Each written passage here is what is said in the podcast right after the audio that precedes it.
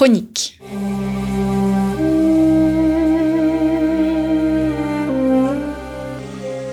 Une émission de la rédaction de Storia Voce. En partenariat avec Codex. On retrouve Christophe Dickès. Chers auditeurs, bonjour, merci pour votre fidélité à Storia Voce et bienvenue pour cette nouvelle édition de nos émissions consacrées à notre partenaire Codex. Priscille de Lassus, bonjour. Bonjour Christophe. Merci de revenir au micro de Storia Voce. Le numéro 16 euh, de Codex vient de sortir. Donc Codex, c'est 2000 euh, ans euh, d'histoire chrétienne. C'est une revue consacrée exclusivement à l'histoire du christianisme. Un numéro spécial tous les trimestres. Alors pendant le confinement, il y a eu un numéro consacré évidemment à Jeanne d'Arc. Pourquoi Jeanne? À cause du centenaire évidemment de sa canonisation. Oui, exactement. Sa canonisation qui a lieu en 1920, finalement, qui est très tardive. Et euh, nous revenons un peu sur euh, la grande épopée de Jeanne et aussi sur un peu euh, les coulisses de cette reconnaissance par l'Église qui finalement n'avait rien d'évident parce que de son vivant, on pouvait considérer peut-être que Jeanne était une sainte personne, mais en tout cas pas une sainte. Et il a fallu des siècles pour que l'Église ait envie de s'approprier cette figure qui pouvait paraître polémique, euh, politique. En tout cas, c'était une figure de combattante. Mais euh, à la fin du 19e siècle, euh, l'Église, et notamment cette grande figure hein, de Monseigneur Dupanloup, qui était l'évêque d'Orléans, a voulu euh, quelque part bien arrimer Jeanne dans le camp catholique à un moment où elle était finalement récupérée par de nombreux partis, y compris les républicains. Hmm. Alors ça c'est le numéro 15 de Codex qui est sorti. Malheureusement nous n'avons pas pu le présenter. Nous le présentons de façon brève aujourd'hui. En revanche, nous allons nous étendre et euh, passer tout notre temps sur la terre d'Israël au temps de Jésus. Il s'agit donc du dernier numéro, le numéro 16. Alors la terre d'Israël au temps de Jésus, c'est moins un numéro sur Jésus, hein, bien évidemment, que sur cette terre euh, qui euh, a recueilli en quelque sorte ses pas. C'est un, une approche géographique que vous avez souhaité faire et archéologique? Oui, c'est presque même une approche géopolitique, je dirais, en partant vraiment de, ce très petit territoire euh, qui était coincé entre, entre la Syrie et l'Égypte et qui finalement occupait une, une place assez stratégique euh, aux confins de l'Empire romain euh, face à, un peuple qui était les, les grands ennemis de l'époque de l'Empire, un peuple barbare, les Parthes et la, ce qu'on appelait la, la Judée était vraiment aux marges de cet empire. Et on a vraiment voulu travailler sur cette notion de territoire avec de nombreuses cartes, autant à l'échelle de l'Empire romain qu'à l'échelle de cette terre de Judée, qui, on, y reviendra certainement, a été très fragmentée, euh, que de la région de Galilée, euh, celle qui a beaucoup traversé Jésus, et puis on, a aussi travaillé sur, euh, sur les plans de Jérusalem. Hmm. Alors avant de venir sur ce morcellement géographique, on ne peut dissocier un tel sujet d'une personnalité. Cette personnalité, c'est Hérode le Grand. Qui était Hérode le Grand? Alors, Hérode le Grand, c'est vraiment un personnage assez incroyable et qui, je pense, hein, va, passionner euh, nos lecteurs parce que hum, dans la pensée commune, on en retient surtout euh, l'épisode rapporté par l'un des quatre évangélistes, celui du massacre des, innocents, dont on pense aujourd'hui qu'il est plutôt légendaire. Mais il y a une réalité derrière, c'est qu'il s'agissait d'un roi. Euh, extrêmement euh, cruel, mais aussi d'un grand roi, comme euh, le dit son titre, Hérode le Grand. Euh, c'est un homme qui a eu d'abord un règne extrêmement long. Il a été couronné en moins 37 avant Jésus-Christ et il est mort en, en l'an moins 6. Donc on a 30 années de règne sur, sur un territoire qu'il va réussir à agrandir avec la protection des Romains. En fait, Hérode le Grand, quelque part, c'est un parvenu. son père était conseiller euh, du roi de Judée précédent, du roi, c'est pas exactement un roi, et c'est justement là que Hérode sera très fort. Il va réussir à récupérer le pouvoir, donc un changement de dynastie, et à obtenir des Romains qui, qui vraiment sont un peu les arbitres de la région, ce titre de roi, cette couronne pour euh, eh bien régner sur euh, sur ce territoire. Hérode le Grand, c'est aussi un, bâtisseur. Il, il a créé euh, des villes entières, un port par exemple artificiel à Césarée maritime pour donner une ouverture sur la mer, le commerce. Il a complètement reconstruit le temple de Jérusalem, c'est à lui qu'on le doit. Il a créé de nombreux palais, des forteresses. C'est vraiment un très grand souverain, avec bien sûr ses parts d'ombre. Hmm. C'est un monde étonnamment moderne et extrêmement dynamique. Oui, on, pourrait croire qu'il s'agissait euh, d'une contrée arriérée, mais ce n'est pas du tout le cas. En fait, la Judée, elle est au contact de, multiples influences. Euh, il y a d'abord euh, ce peuple juif qui, a eu une longue histoire et qui a, eu dans la région des, influences, depuis Alexandre le Grand, des influences hellénistiques. Donc il y a cette culture grecque qui imprègne toute la région au sens très large, hein, jusqu'en Égypte, parce que les, pharaons de l'époque, on est à peu près à la période de Cléopâtre, ont aussi cette, euh, cette culture grecque.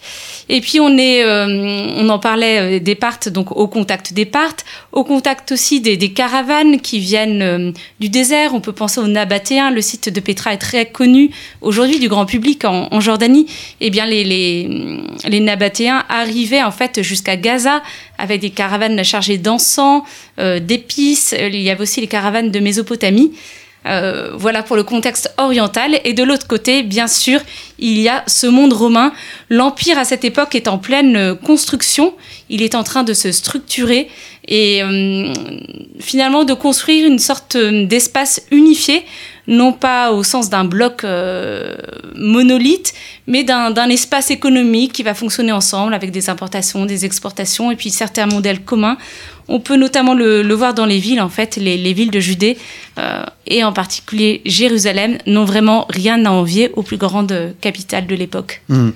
c'est un monde, euh, vous venez de le dire, il faut compter avec euh, l'Empire romain, mais c'est un monde qui est très marqué par une identité, c'est l'identité judaïque, l'identité juive.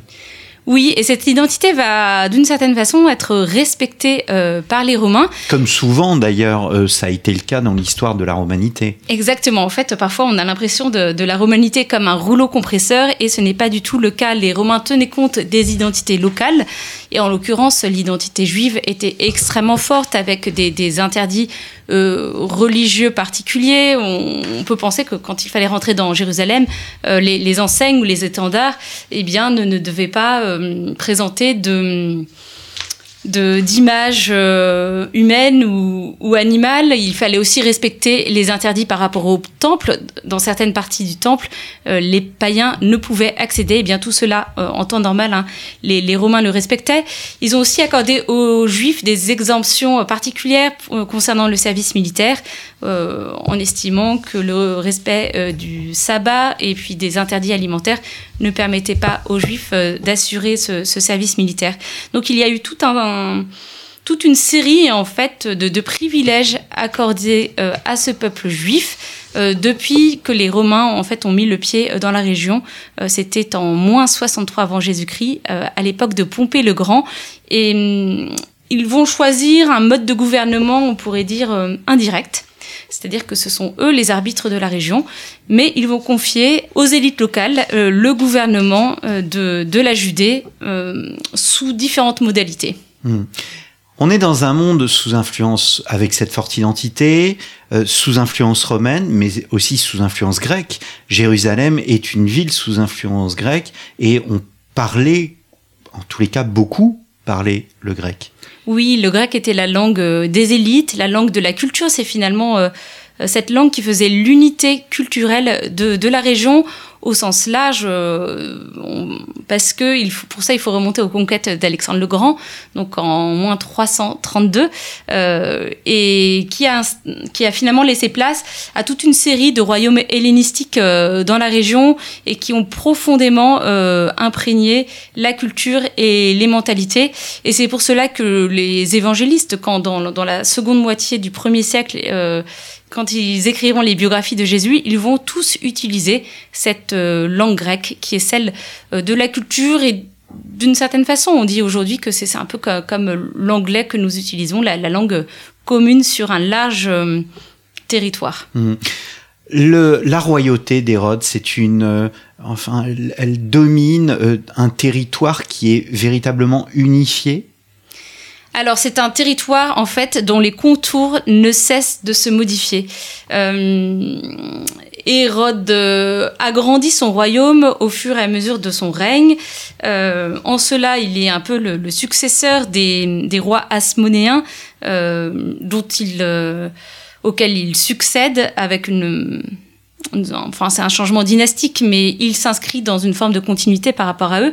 Euh, mais en fait, ces, régions ont quand même des identités assez différentes.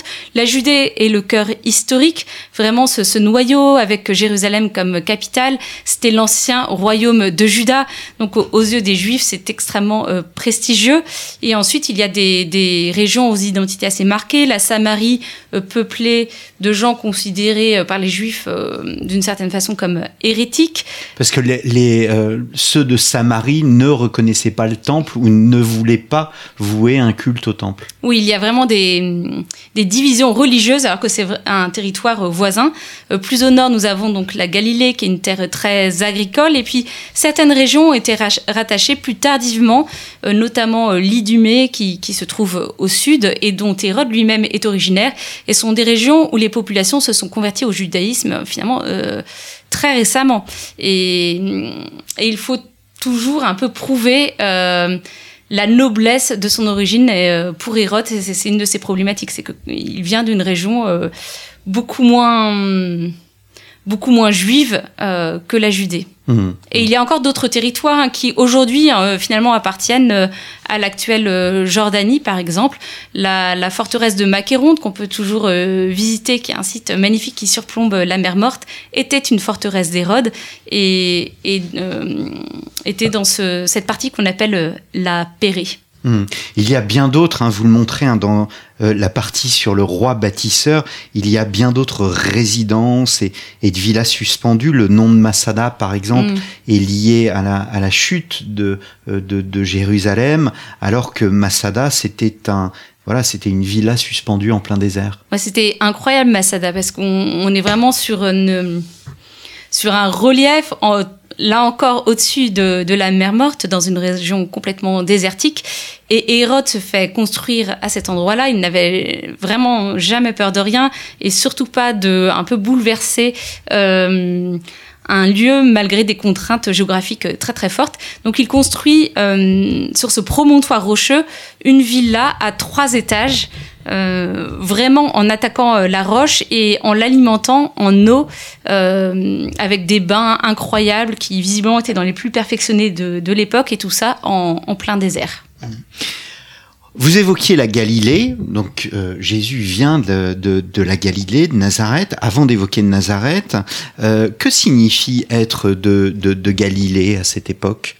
Alors la Galilée à cette époque, c'est une région euh, très rurale, très agricole, très industrieuse, on pourrait dire. Euh, qui est quand même assez densément peuplée, énormément de petites exploitations, toutes les parcelles de terre quasiment sont cultivées, beaucoup de vignes, beaucoup d'oliviers, euh, voilà, beaucoup de villages aussi, euh, assez disséminés, quelques, quelques grandes villes, quelques pôles qui, eux, ont plus une mentalité, on pourrait dire, gréco-romaine. On peut citer la ville de Séphoris, qui se trouve non loin de, Nazareth, mais aussi la ville nouvelle de Tibériade. Pour euh, les juifs, euh, peut-être avec un certain snobisme, hein, on pourrait dire que, que le, les gens qui viennent de Galilée sont peut-être un peu plus rustiques, euh, on les reconnaît à leur accent, ils ne passent pas complètement inaperçus, ce sont de bons juifs certainement. ça, les, les, fouilles archéologiques ont montré qu'ils respectaient bien les, les, pratiques rituelles. Mais voilà, c'est vraiment le mot, sans doute plus rustique que les nobles familles sacerdotales de Judée et de Jérusalem. Alors, l'essentiel du ministère de, de, Jésus se passe à Capharnaüm. Capharnaüm est, est au centre hein, vraiment de sa, sa prédication. Euh, or, il y a des querelles archéologiques sur Capharnaüm que vous, euh, que vous présentez. Oui, alors elles ont eu lieu euh, autour d'une synagogue euh, dont on a retrouvé euh, les vestiges. Euh, que l'on peut voir aujourd'hui. Oui, exactement, à la fin du, du 19e siècle. Mais en fait, on, on les a remis debout quelque part. Parce que quand, quand les premiers archéologues ont découvert le site. Les pierres étaient vraiment laissées à l'abandon. Les, les, les, murs n'étaient plus en, en, élévation. Et, et quand on a compris qu'il s'agissait d'une synagogue, bien sûr, cela a fait un écho très fort avec les évangiles parce qu'on parle de cette synagogue dans laquelle Jésus a prêché, hein, comme il était possible pour tout homme adulte juif de, de le faire, et, qui aurait été offerte par, par un, ceinturion, un ceinturion romain. En réalité, il se trouve que les études archéologiques ont montré que la synagogue était bien postérieure au temps de Jésus, qu'elle correspondait à une autre époque euh, bah, de politique en Judée, une époque beaucoup plus romaine sans doute. Mais les derniers rebondissements de, cette affaire ont montré que sous en fait cette euh, synagogue postérieure, il y a euh, bien sans doute une synagogue du, du premier siècle. Mmh, oui, quand on y va, hein, les guides montrent bien le fameux mur qui date pour le coup de, de l'époque de Jésus un royaume unitaire, mais euh, qui est soumis un peu avec aux frontières mouvantes, mais qui ne euh, qui ne résiste pas à la succession euh, d'Hérode, qui a plusieurs fils. Oui, alors Hérode a quand même eu dix femmes et énormément d'enfants. Et en plus, comme il en a tué quelques-uns, euh, voilà, ça, ça, a peut-être un peu simplifié euh, la donne. En tout cas, c'était euh, certainement son but. Il, son souhait, ce qui est certain après de nombreux testaments possibles, son souhait, c'était de partager son royaume entre trois de ses fils, en donnant quelque part la, la meilleure portion à Archélaos, qui récupérait la Judée. Donc on l'a dit, la Judée, c'est la partie la plus noble, la partie historique, la partie dont, les Juifs sont fiers avec cette perle qu'est Jérusalem. Euh, Archélaos récupère la Judée. Euh, tandis que ces deux frères se partagent euh, d'autres régions. Euh, Hérode Antipas, dont on parle au moment du procès de Jésus, euh, récupère la Galilée, donc Jésus était dans ce, territoire-là, plus la Pérée de l'autre côté de la Jordanie, et, Philippe a récupéré les territoires du, nord-est, vraiment dans des zones beaucoup plus païennes du côté de, de la Syrie. assez rapidement, Archélaos n'a vraiment pas convaincu les Romains, et notamment l'empereur Auguste, parce qu'il n'arrive pas à, tenir sa place. Euh, il y a des, problèmes d'émeute dans, le peuple qu'il réprime dans le sang et il n'y a vraiment aucun consensus autour euh, de sa personne, alors que c'est lui qui devait hériter du, titre de roi.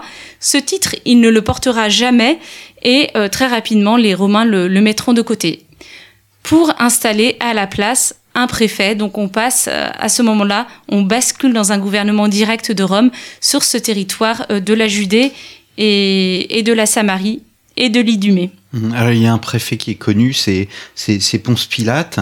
Euh, Exactement. il n'est, contrairement à l'idée reçue, il n'était pas très populaire. Oui, alors Ponce Pilate arrive en 26 et il partira en 36, visiblement euh, pareil, parce qu'il y a eu des, des, des problèmes euh, au niveau local et qu'il a mécontenté la, la population. Visiblement, c'était un préfet assez dur. Il faut se dire que le rôle d'un préfet, hein, c'était de faire régner l'ordre. Euh, lui, son siège était à Césarée-Maritime, donc une ville nouvelle. Il n'habitait pas Jérusalem, qui a perdu à ce moment-là son, son statut euh, de capitale. Hum, hum. C'est un monde. Nous, nous, avons parlé euh, de géographie, nous avons parlé de de, de région, mais c'est un, un, monde également en effervescence sur le plan religieux. Vous décrivez toutes les sectes juives, les sectes entre guillemets euh, juives au, au, temps de Jésus, et d'ailleurs euh, le mouvement euh, que l'on appellera plus tard le christianisme est considéré au début comme une branche du judaïsme. Oui, exactement. Le, judaïsme à cette époque a quand même des, points d'unité très forts. Il y a ce temple de Jérusalem, le seul lieu où peuvent euh, euh, se dérouler les, sacrifices. Euh, mais c'est vrai que autour, il y a énormément de, débats religieux. Il y a ceux qui croient à la résurrection, ceux qui n'y croient pas, ceux qui sont effectivement très centrés sur, les pratiques rituelles, d'autres beaucoup moins, ceux qui sont focalisés sur Jérusalem et sur une pratique euh, qui donnent beaucoup de place aux prêtres et ceux qui vont donner peut-être plus de place aux rabbins, à ceux qui vont enseigner dans, les synagogues. Et puis, on peut parler de, groupes aussi qui attendent la, la, venue euh, du Messie, de groupes qui vont, les Esséniens par exemple, vivre dans, dans le désert euh, d'une façon très ascétique. Euh, tout ça se mêle en plus de politique, de, de rapport aux Romains, ceux qui vont faire certaines compromissions, d'autres qui au contraire vont trouver dans la religion eh bien une, façon de, de, résister à cette présence romaine. Donc le judaïsme est, c'est vrai, extrêmement divers à cette époque-là. Et le judaïsme, c'est aussi la diaspora. Et cette diaspora, elle est, euh, on a du mal à se la représenter, mais elle est extrêmement importante dans l'Empire romain. Oui, alors un chiffre euh, me semble très éclairant. Alors bien sûr, il s'agit d'une estimation parce qu'il est difficile d'avoir un recensement euh, exact, mais les historiens aujourd'hui estiment que la population juive sur l'ensemble de l'Empire romain, qui est vraiment immense, qui correspond à l'ensemble du bassin méditerranéen, correspondrait à 8%. 8% euh, de la population de l'Empire romain, euh, eh bien, finalement, seraient euh, des, des, juifs à cette époque-là. Euh, c'est extrêmement important. Où est-ce qu'on les retrouve finalement? Eh bien, beaucoup dans, dans, les, dans les villes. Alexandrie, Antioche. Hmm et toutes les villes où il y a du commerce, où on peut faire des affaires, où on peut travailler, et, Rome bien sûr aussi. Et ce qui, est intéressant, c'est que euh, finalement l'expansion du christianisme va s'appuyer sur ce réseau euh, très important. Alors à la fois dans le bassin méditerranéen, mais il est aussi présent en Mésopotamie par exemple, et ce sera euh, l'histoire de, l'Église d'Orient.